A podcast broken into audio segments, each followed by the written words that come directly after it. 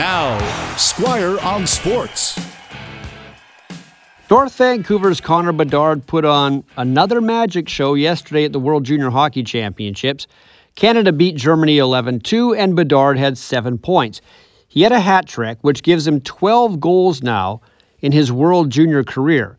The Canadian record for most goals all time in a World Junior or various World Juniors is Jordan Eberle with 14. So it looks like Connor Bedard is going to hold the record by the time this tournament is over.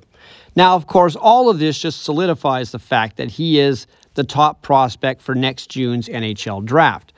And Bedard is a guy who's been ripping it up in the Western Hockey League for the Regina Pats. But there are scouts out there, believe it or not, who do question his chances of being a great NHL pro because apparently he doesn't often come back in his own zone.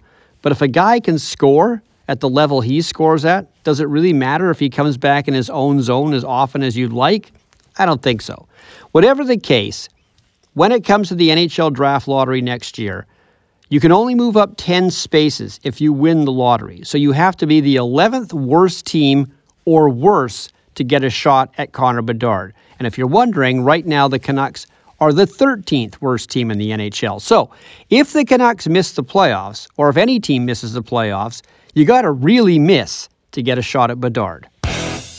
Squire on Sports on 980 CKNW.